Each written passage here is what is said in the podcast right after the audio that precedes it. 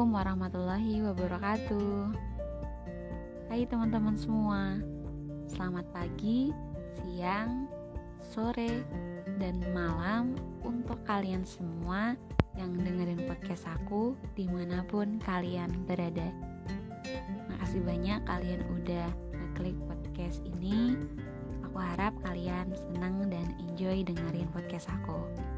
Makasih ya teman-teman. Oh iya, aku mau cerita sedikit ke kalian semua. Jadi kemarin perdana aku bikin podcast. Ternyata ada dua menit yang hilang di podcast sebelumnya karena aku ngeditnya buru-buru kan. Jadi aku minta maaf ke kalian semua atas ketidaknyamanan itu ya. Maaf banget. Oke, udah ceritanya. Lanjut kita ke pembahasan yang kedua mengenai pandangan tentang hukum pada zaman klasik. Hah? Emang ada? Ada loh, ada tiga malah. Sebelum kita masuk ke zaman pertama, aku mau ngasih tahu dulu ke kalian semua tentang pengertian hukum. Bahwa hukum dari zaman ke zaman selalu mengalami perubahan. Kita ambil contoh pada abad 5 sebelum Masehi sampai maaf abad 6 sebelum Masehi sampai abad 5 Masehi itu hukum dianggap sebagai cerminan alam semesta. Kalau kita sebut sebagai hukum alam lanjut pada abad pertengahan yaitu abad 5 Masehi sampai 15 Masehi hukum itu merupakan peraturan-peraturan yang terpancar dari ketentuan-ketentuan Allah atau Tuhan. Dan yang terakhir, pada abad ke-15 Masehi yaitu zaman modern sampai sekarang ini itu secara spontan atau secara tidak langsung hukum sama dengan hukum negara, di mana hukum adalah suatu undang-undang. Oke, kalau udah mengetahui pengertian hukum, kita lanjut ke hukum pada zaman Yunani kuno. Awal masa Yunani kuno ini, orang-orang Yunani mengartikan hukum masih primitif. Kok bisa gitu sih? Iya, jadi nomos atau keharusan alam dipandang sebagai hukum. Contohnya, laki-laki adalah seorang yang berkuasa. Budak tetaplah budak. Kalau lebih simpel lagi kayak hukum rimba. Siapa yang paling kuat dialah yang berkuasa. Namun, seiring berjalannya waktu, tepatnya abad keempat sebelum Masehi, ada beberapa filosof atau filsuf yang mengartikan hukum secara berbeda. Oh iya, di sini aku mau ngasih tahu ke kalian semua kalau pada zaman Yunani ini terdapat para filsuf hebat yang memiliki pemikiran atau gagasan yang benar-benar dunia filsafat ya. Contohnya seperti Aristoteles terus ada Plato ada Socrates ada Zeno ada Pythagoras pokoknya banyak deh. Tapi di sini aku cuma mau jelasin Plato sama Aristoteles ya guys. Nah Plato ini menulis karya buku yang berjudul Politeia dan Nomoi di mana di sini dia mencantumkan tentang pengertian hukum, hakikat hukum dan divergensinya. Terus di dalam buku Politia ini Plato melukiskan model negara yang adil. Di dalam buku itu Plato mengungkapkan gagasannya bahwa dalam negara terdapat kelompok-kelompok. Jadi satu negara itu nggak satu kelompok, tapi ada beberapa kelompok. Misalkan satu negara ada 10 kelompok. Nah, di 10 negara itu, eh, maaf, di 10 kelompok itu harus ada keadilan. Kita lanjut ke buku Nomoi, bukunya Plato yang kedua. Ini mencantumkan tentang petunjuk dibentuknya tata hukum. Ya, misalkan ada material sama formil gitu guys. Jadi ada hukum material, ada hukum formil. Untuk apa? Agar tidak ada penyele penyelewengan di dalam hukum tersebut. Pak filosof yang kedua yaitu Aristoteles di mana dia juga memiliki karya buku yang berjudul Politika.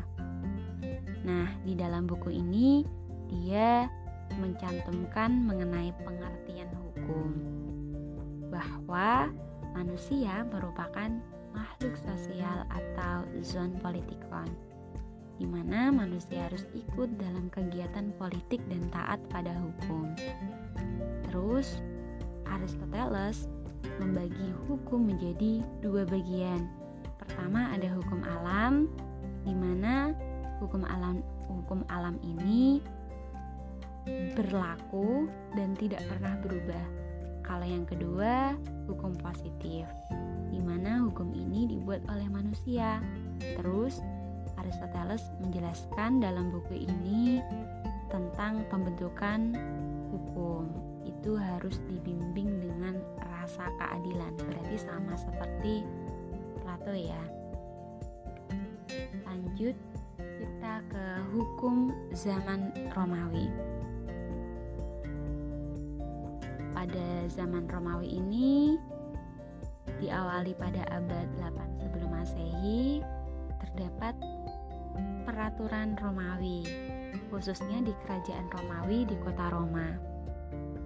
Nah, seiring dengan berjalannya waktu di Roma, di kerajaan Romawi maksudnya terjadi perluasan wilayah sehingga mau tidak mau hukum yang awalnya khusus di kota Roma menjadi universal. Seperti peraturan yang berlaku khusus aja tuh di Roma. Lalu dijadikan pedoman bagi para gubernur wilayah yang ada di setiap setiap apa ya? Setiap wilayah kekuasaan uh, kerajaan Romawi tentunya. Tentunya kasus tersebut atau masalah tersebut udah dicari solusinya ya. Hal itu sesuai dengan pendapat para sarjana hukum Romawi seperti Cicero, Galius, Ulpanus, dan sebagainya. Pada zaman ini, menerangkan mengenai sistem hukum itu hukum yang di, bukanlah hukum yang ditentukan, tetapi hukum yang dicita-citakan seperti dasin dasolen ya. Nah, oleh karena itu kaum Stoa apa sih kaum Stoa itu? Yaitu kelompok masyarakat pada masa Yunani yang berhasil mengembangkan logika menjadi bentuk-bentuk penalaran yang sistematis seperti kayak hipotesis. Lah, siapa sih pemimpin dari kaum Stoa ini? Yaitu Zeno. Oh iya, aku mau ngasih tahu, Stoa itu artinya serambi ya. Jadi pada saat itu Zeno berada di serambi, di serambi suatu apa ya, suatu bangunan. Kemudian dia memberikan atau mengajarkan pemikiran gagasannya kepada murid-muridnya sehingga orang-orang yang menjadi pengikut dari Zeno ini disebut kaum Stoa. Salah satu pemikiran dari kaum Stoa adalah hukum alam yang melebihi hukum positif adalah pernyataan kehendak ilahi. Lanjut lagi, hukum Romawi itu dikembangkan oleh Kekaisaran Romawi Timur di Bizantium, Bizantium terus diwarisi oleh generasi-generasi selanjutnya dalam bentuk kodeks hukum yaitu naskah kuno yang ditulis dengan tangan dan seluruh perundang-undangan kekaisaran Romawi dikumpulkan dalam satu kodeks atas perintah dari Kaisar Justianus. Maaf, Justinianus ya. Disebut sebagai Codex Juris Romawi atau Codex Justinianus atau Corpus Juris Civilis. Dan kemudian dikembangkan pada abad pertengahan terus dipraktikkan Kekaisaran Jerman. Catatan terakhir, hukum Romawi disebut sebagai tulang punggung hukum perdata modern dalam Kode Sivil Napoleon.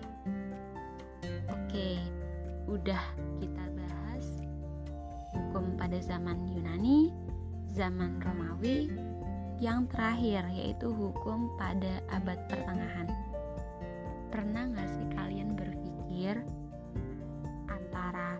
filsafat Islam dan Barat itu berbeda. Aku dulu sempat berpikirnya gitu sih. Tapi ternyata antara Islam dan Barat itu dua hal yang saling berkaitan.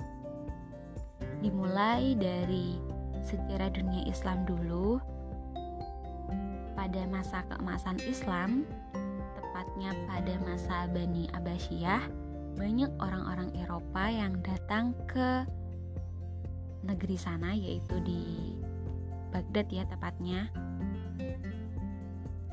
datang untuk belajar karena negara-negara barat pada saat itu mengalami kegelapan dan kemunduran. Tapi kalau kalian ingin mengetahui kronologi kemajuan barat itu kita bisa tarik atau kita bisa telusuri dari masa kekhalifahan Bani Umayyah di Spanyol tepatnya di Andalus yang dipimpin oleh Abdurrahman Ad-Dahil pada masa kepem kepemimpinan Abdurrahman Ad-Dahil itu dia membangun masjid, sekolah, dan perpustakaan di Cordova. Semenjak saat itu, lahirlah sarjana-sarjana atau ilmuwan-ilmuwan Islam terkemuka seperti Abbas ibnu Famas yang ahli dalam ilmu kimia, ibnu Abbas yang ahli dalam farmakologi, terus ada ibnu Roman ibnu Yahya Anakos, dia ahli di bidang astronomi dan dapat menghitung gerhana dan penemu teropong bintang untuk pertama kalinya. Terus ada juga Ibnu Jubair yang ahli dalam sejarah dan geografi. Terus ada Ibnu Batuta dan Ibnu Hatib dan ilmu, ilmu Ibnu Khaldun. Aduh, maaf ya. Dalam dunia filsafat nggak ketinggalan. Lahir juga tokoh-tokoh besar seperti Ibnu Bajjah yang hidup di Spanyol. Hmm, dia bisa disandingkan dengan Al-Farabi dan Ibnu Sina yang ada di Baghdad. Dia yaitu beliau maksudnya Ibnu Bajah menulis buku Tadbir Al-Mutawah Mutawahid yang membahas mengenai etos dan estakologis. Terus filsuf yang kedua yaitu Abu Bakar Abu Bakar Ibnu Tufail yang memiliki buku Hai Ibnu Yaqzan. Yang ketiga ada Ibnu Rushd yang memiliki hmm, atau mewarisi pemikiran Aristoteles. Dia menulis buku Bidayatul Al-Mujtahid. Dan Ibnu Rushd ini melahirkan aliran filsafat baru yang disebut Avorisme. Oh iya, perlu teman-teman ketahui pertengahan ini didominasi oleh agama seperti agama Kristen di barat dan agama Islam di timur. Di zaman pertengahan ini banyak baru pemikiran, banyak banget pemikiran-pemikiran baru, tetapi pemikiran tersebut tidak bisa menafikan hmm, warisan pemikiran Yunani kuno dan Romawi seperti perbudakan. Jadi pada abad pertengahan tersebut masih masih ada perbudakan. Terus juga ciri dari abad pertengahan ini adalah karya-karya Aristoteles itu dipelajari oleh para pemikir Islam dan kemudian diteruskan oleh ahli pikir di barat. Pada masa ini ada hal yang menarik bahwa filsuf Arab Islam untuk pertama kalinya yaitu Al-Kindi menyatakan pendapat bahwa antara Islam dan agama tak ada pertentangan. Ini kalau kita tarik hmm, persamaannya, filsafat itu pembahasan tentang hal-hal yang benar. Kedua, agama juga menjelaskan hal yang benar. Maka kedua hal tersebut merupakan hal yang benar. Jadi nggak ada lah yang namanya pertentangan. Terus filsafat pembahasannya mengenai akal dan agama. Dan dalam perjalanan tentang mencari kebenaran itu memakai argumen-argumen yang rasional.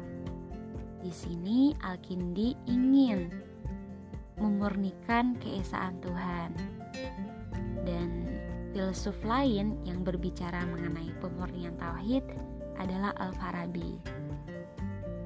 Namun tiada gading yang retak. Pemikiran-pemikiran filsuf-filsuf fase awal ini ada yang dikritik oleh ahli pikir selanjutnya. Contohnya yang dikritik pertama ada alam kodim adalah arti tak bermula dalam zaman. Kedua, pembangkitan jasmani tak ada. Ketiga, Tuhan tidak mengetahui perincian yang terjadi di alam. Itu kan pemikiran filsuf terdahulu yang dikritik oleh Al-Ghazali konsep Al-Qadim menurut Al-Ghazali itu dapat mencapai kekufuran ya, dapat membawa kekufuran. Jadi Al-Ghazali mengkritisi Al-Qadim sebagai berikut Filsafat sesuatu yang wujudnya tak mempunyai permulaan dalam zaman. Nah, kalau nggak ada permulaan, berarti nggak ada masa lampau. Kalau nggak ada masa lampau berarti nggak ada penciptaan. Dan kalau nggak ada penciptaan, tandanya nggak ada Tuhan. Ini dapat membawa ke pada ateisme. Oh ya karena di sini atau filsafat ini menuntut kita untuk berpikir kritis dan radikal, aku mencoba berpikir kritis dan radikal ya. Terus Al-Ghazali kemudian me memberikan pernyataan bahwa untuk belajar agama bukan maksudnya untuk mencapai hakikat bukan belajar dari filsafat tetapi memakai tasawuf. Ada juga yang menyatakan bahwa filsafat itu tempat mencari kebenaran sedangkan tasawuf itu udah menyediakan suatu kebenaran begitu oke lanjut agama barat oh, maaf agama Kristen juga me memiliki tokoh-tokoh yang terkemuka seperti Thomas Aquinas dan Agustinus. Kalau Thomas Aquinas mengartikan hukum menjadi dua bagian. Ada hukum yang datang dari wahyu dan ada hukum yang dibuat oleh manusia. Kalau hukum yang datang dari wahyu itu dinamakan hukum ilahi positif. Kalau yang hukum yang dibuat oleh manusia itu ada tiga macam yaitu hukum alam, hukum bangsa-bangsa, dan hukum positif manusiawi salah satu pemikiran utama Thomas Aquinas adanya keadilan di mana Thomas Aquinas membagi keadilan atau membedakan keadilan menjadi tiga bagian. Yang pertama keadilan distributif, yang kedua keadilan tukar menukar, dan yang ketiga keadilan legal. Keadilan legal itu memiliki atau mempunyai kedudukan yang sangat fundamental. Karena apa? Karena keadilan legal menuntut agar semua orang tunduk pada undang-undang. Dan jika tunduk pada undang-undang merupakan sikap yang baik. Kalau begitu dapat disimpulkan bahwa teori tokoh Thomas Aquinas yang berasal dari Kristiani mendasarkan teori hukumnya pada hukum Tuhan. Lanjut ke pemikir agama Islam yaitu Imam Syafi'i yang mendasari teori hukumnya pada agama Islam yaitu pada wahyu ilahi yang disampaikan kepada Nabi Muhammad dan Imam Syafi'i ini mengatur aturan-aturan hukum secara sistematis. Seperti sumber hukum Islam adalah Al-Qur'an, kemudian hadis yang merupakan ajaran-ajaran dalam hidup Nabi Muhammad, terus peraturan-peraturan yang disetujui oleh umat juga menjadi hukum yang disebut sebagai ijma ada juga sumber hukum lain yang disebut kias yaitu penganalogian atau persamaan. Terus dapat kita simpulin bahwa hukum Islam itu berdasarkan Al-Qur'an. Maka hukum Islam adalah hukum yang mempunyai hubungan dengan Allah langsung sebagai wahyu Oke, setelah kita mengetahui perjalanan pemikiran filsafat abad pertengahan, kemudian kita bisa membedakan lima jenis hukum. Yang pertama ada hukum abadi, yaitu lex athema, yaitu suatu pengertian teologis tentang asal mula segala hukum. Yang kedua, hukum ilahi positif, lex divino positivia yaitu hukum Allah yang terkandung dalam wahyu agama terutama mengenai prinsip-prinsip keadilan. Yang ketiga ada hukum alam lex naturalis yaitu hukum aturan alam semesta melalui akal budi manusia. Yang keempat ada hukum bangsa-bangsa ius gentium hukum yang diterima semua orang atau kebanyakan bangsa. Hukum ini berasal dari hukum Romawi. Yang kelima, hukum positif yaitu lex humana positivia yaitu hukum sebagaimana ditentukan oleh yang berkuasa atau tata hukum negara. Nah, hukum ini pada zaman modern dianggap sebagai hukum yang sejati. Itulah pembahasan kita hari ini mengenai pandangan tentang hukum pada zaman klasik. Alhamdulillah, cukup sekian ya pembahasan kita. Terima kasih banyak buat kalian yang udah dengerin podcast ini dan sekali lagi aku mau minta maaf apabila ada kata-kata yang kurang berkenan. See you next time guys. Assalamualaikum warahmatullahi wabarakatuh. Bye bye.